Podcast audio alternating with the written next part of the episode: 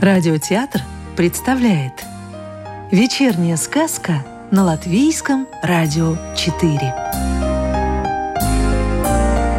Добро пожаловать в мир народных латышских сказок. Как заяц с морозом поспорил Говорит как-то мороз зайцу Я тебя мигом в сосульку могу превратить а вот и не сможешь, отвечает заяц. А я говорю, смогу. А я говорю, не сможешь. Так они спорили, спорили, чуть не подрались. Тут Морозу пришла на ум хорошая мысль. «Давай», — говорит он зайцу, — «об заклад биться». «Давай», — согласился заяц. Начал Мороз зайца морозить. Катается по снегу и кричит — Барину тепло, барину жарко. Ах, будто не ладен. Да чего ж крепкий заяц, думает Мороз, и что есть мочи лютует. Холода такого напустил, что у зайца глаза на лоб полезли. Но держится косой и кричит «Барину тепло, барину жарко!» Устал Мороз, а заяц все по снегу катается и замерзать не думает – «Разве тебя заморозишь?» — сказал Мороз и отступился от зайца. С той поры заяц зимой не мерзнет, только вот глаза так и остались у него выпученными.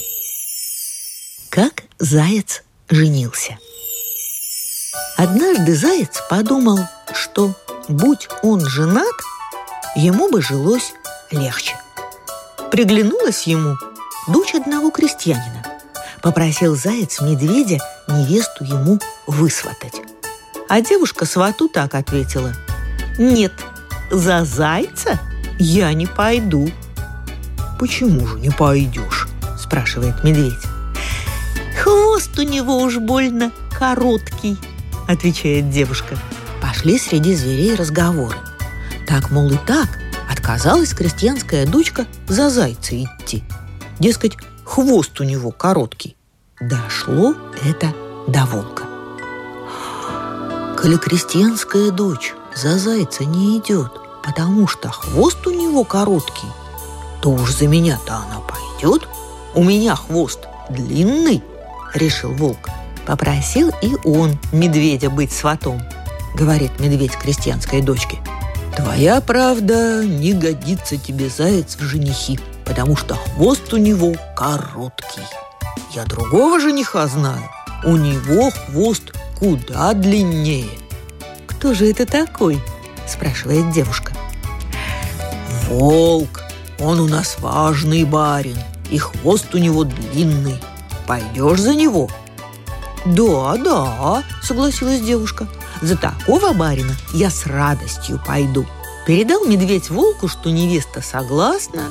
Волк обрадовался и пообещал устроить большой пир. Свадьбу решили сыграть в доме крестьянина, чтобы все видели, какая у волка невеста красавица.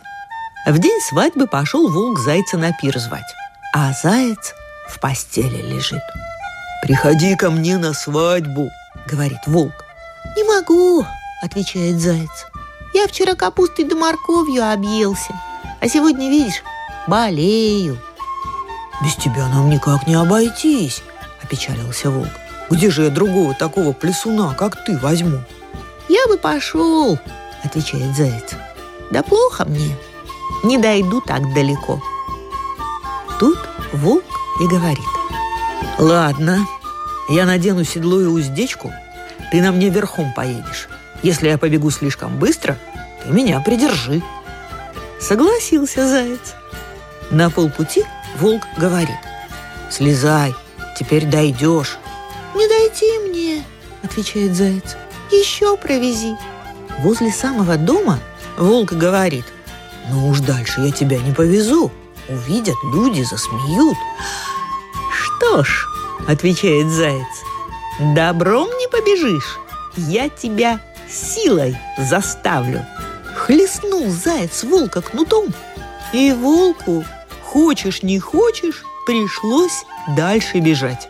Остановился заяц у дома невесты, бросил поводья батраку и говорит «Привяжи-ка мою лошадь покрепче, чтоб не убежала». Входит заяц к невесте и говорит «За меня не пошла, потому что у меня хвост короткий. Волк тебе понравился, а ведь он у меня за верховую лошадь». «У тебя волк за верховую лошадь?» – удивилась невеста. «Не веришь? Пойди сама на конюшню, погляди», – говорит заяц. Побежала девушка на конюшню, видит, там оседланный волк привязан. Вернулась она в избу и вышла замуж за зайца. А волк от стыда подальше в лес убежал.